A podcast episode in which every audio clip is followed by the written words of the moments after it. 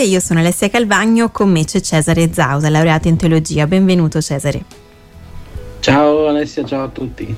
Allora, oggi continuiamo eh, a eh, riflettere eh, sulla vita eh, di C.S. Lewis, un po' anche sulla sua esperienza eh, di fede, quindi eh, quel, quell'autore che conosciamo sicuramente per le cronache di Narnia. Abbiamo già visto diversi aspetti nelle scorse puntate che trovate sul nostro sito hopemedia.it e oggi ehm, continuiamo insomma un po' a scoprire di più su di lui. Ecco, sicuramente come tutti noi poi nella, nella vita Cesare ha vissuto poi anche delle esperienze particolari.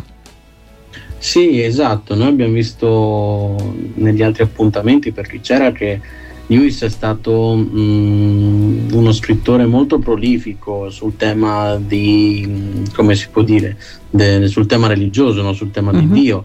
Sappiamo che ha avuto un allontanamento inizialmente dalla, dalla fede per poi ritornarci all'incirca intorno ai 30 anni e non lasciarlo più.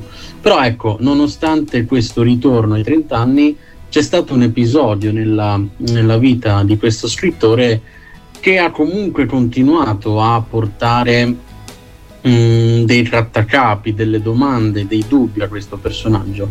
E questo episodio è un episodio di lutto, mm. un lutto che riguarda la moglie di Lewis. Lewis infatti intorno al 1950 conosce, riceve tramite un rapporto epistolare iniziale mm-hmm. eh, la prima lettera da parte di Ellen Joy, una, una signora americana appassionata delle sue opere, con la quale inizia un lungo rapporto di scambio di lettere, quindi questi, queste due persone si scrivevano, si rispondevano. Ecco, all'età di 52 anni Lewis finalmente la incontra e, eh, e si sposano. Ecco, dopo eh, purtroppo eh, nemmeno tantissimi anni, 5-6 anni, mm. questa donna si ammala di tumore alle ossa e muore nel 1960.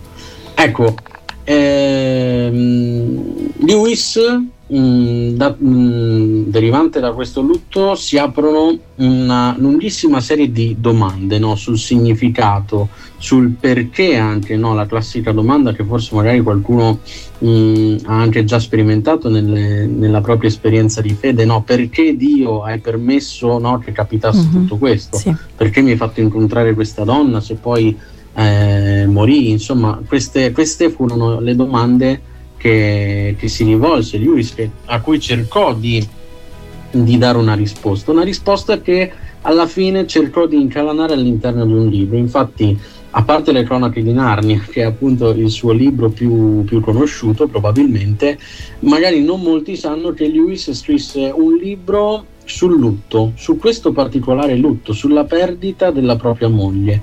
Ecco però mm, questo libro che si chiama Diario di un, do- di un dolore, è appunto, non è eh, infatti come suggerisce il titolo, un ricettario, no? Mm-hmm. Quindi Lewis che magari pensa, riflette sul lutto e poi dice no, il lutto è, eh, si viene affrontato, bisogna essere affrontato in questo modo, religiosamente parlando, Dio, tutte queste cose così. No, è proprio un, ve- un, è, è un vero e proprio diario, è una storia, un, um, un racconto di tutto quello che Lewis ha provato dal momento in cui sua moglie ha iniziato ad ammalarsi mm-hmm. e in cui lui ha realizzato che non c'era più praticamente niente da fare fino al momento in cui, verso la fine del libro ovviamente, lui si inizia a um, trovare delle risposte, a trovare un po' di pace anche in questo, in questo confronto personale con, con, questa esperienza della vita. Mm-hmm. Ecco, mm, quindi ripetiamo, questo libro non è um, un ricettario, quindi non è uh, un, un, concentrato di dottrina, no? uh-huh. ma è sostanzialmente una storia personale, la storia personale di Lewis, tutti i suoi dubbi, tutti i suoi perché, ma com'è possibile, e queste, queste situazioni che lo hanno portato poi alla fine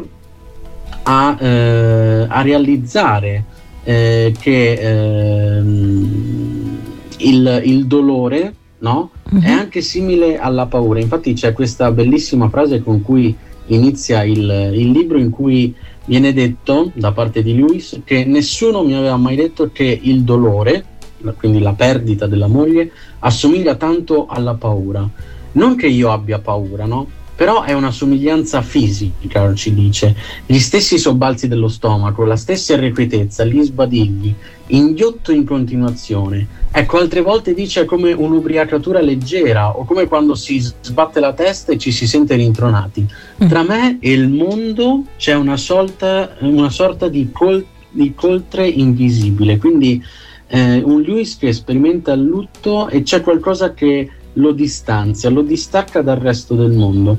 Ecco, forse magari nella Bibbia troviamo qualcosa di, di simile, qualche, un, un episodio molto singolare molto conosciuto, tra l'altro mm-hmm. nessuno di voi verrà sorpreso da ciò, però ecco... Lo scopriremo tra poco. un singolare che magari scopriremo e vedremo ecco. che cosa ci può dare insieme all'esperienza di Ecco, un episodio che ci invita a riflettere. Allora ascoltiamo adesso Sisi Winans con Never Lost e tra poco torniamo insieme a Cesare Zausa, laureato in teologia, a riflettere ancora su questo tema. Stiamo parlando insieme a Cesare Zausa, laureato in teologia, eh, di un'esperienza molto forte che ha vissuto C.S. Lewis Lewis, quindi eh, abbiamo parlato proprio del, del, lutto, ha perso infatti eh, la moglie pochi anni dopo il, il, matrimonio e quindi sono arrivate, eh, come possiamo immaginare, una serie di, di domande e insomma un po' di questa sua esperienza ha parlato all'interno del suo libro Diario di un dolore, dove appunto eh, ha condiviso un po' tutti, tutti, i suoi pensieri, i suoi dubbi, i suoi perché, le, le sue domande.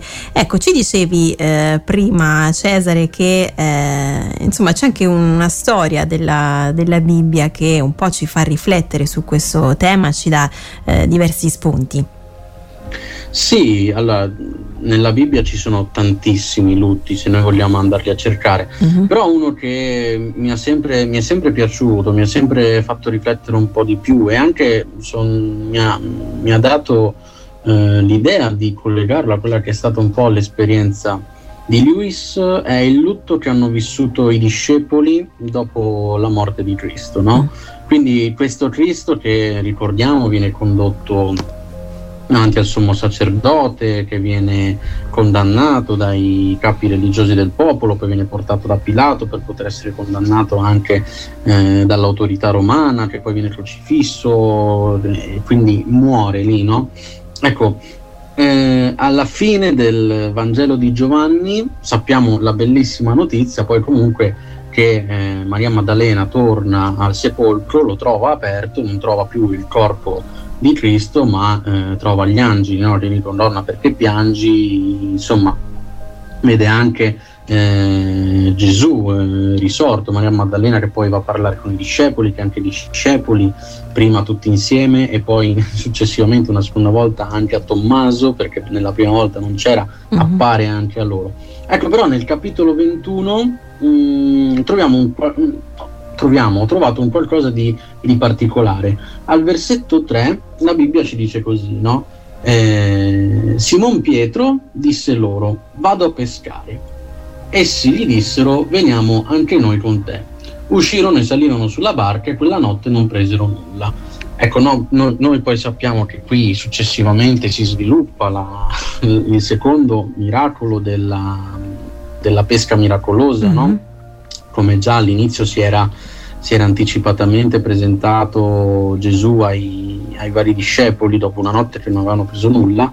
Ecco, qui nuovamente ci sono i discepoli che vanno a pescare. Ecco, però sostanzialmente io mi immagino eh, Simon Pietro, nonostante le, le, apparizioni di Cristo che abbiamo visto, no? Eh, a Maria prima e poi ai discepoli per due volte, ecco un Simon Pietro che ancora non è venuto a patti con questo suo lutto, che magari ancora non è riuscito a, eh, a scusarsi, a perdonarsi di quello che era successo, ricordiamo il tradimento prima che il gallo cantasse no, per tre volte. Mm-hmm, sì. Infatti poi successivamente Gesù gli fa anche delle domande no, ripetutamente, mm, Simon Pietro mi ami tu più di questi? E lui gli risponde sì per tre volte. Ecco, però in questo versetto io vedo un, questo Pietro che ancora non è riuscito no? a, a, ad entrare a patti con questa situazione. Magari ancora si sente un po' lui vera, il vero colpevole, nonostante fosse Giuda che effettivamente abbia tradito mm vendendo, vendendo Gesù alle autorità però anche lui si sente complice, partecipe di questo tradimento mm-hmm. per il fatto di non averlo riconosciuto prima che il gallo cantasse. Quindi c'è questo, ecco questo dolore che si porta dietro. Questo dolore che si porta dietro che dice vado a pescare, voglio stare da solo, no? mm-hmm. come dicevamo anche prima, eh, lo stesso Luis che vive come in una coltre, no? separato dal mondo. Tra me e il mondo c'è questa coltre. Ecco, allo stesso modo, tra Pietro e il mondo c'è qualcosa che gli impedisce di entrare fino in fondo. Ecco che allora cosa succede?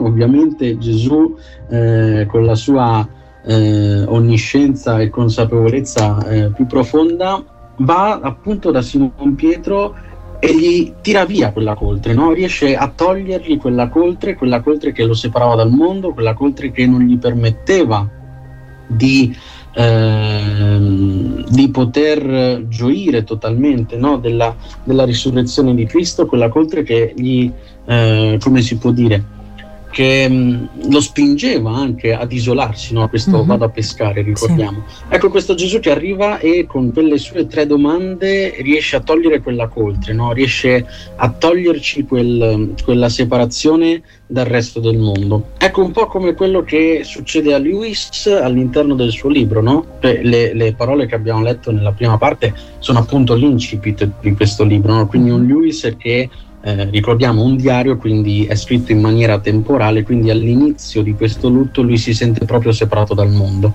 Ecco, nel corso del, del diario noi vediamo un Lewis che riesce a eh, elaborare questo lutto ad arrivare alla fine a trovare delle nuove risposte. Allo stesso modo anche Simone, no, con questa coltre che gli dice vado a pescare, alla fine no, vediamo poi subito nei primi capitoli degli atti che è proprio Simon Pietro che prende mm-hmm. la palla al balzo, no, che si erge un po', lo, lo, lo ricordiamo anche come un po' il, il famoso discorso, quello eh, durante la Pentecoste, dove, vennero, eh, dove si convertirono tantissime persone al, al, messaggio di Cristo.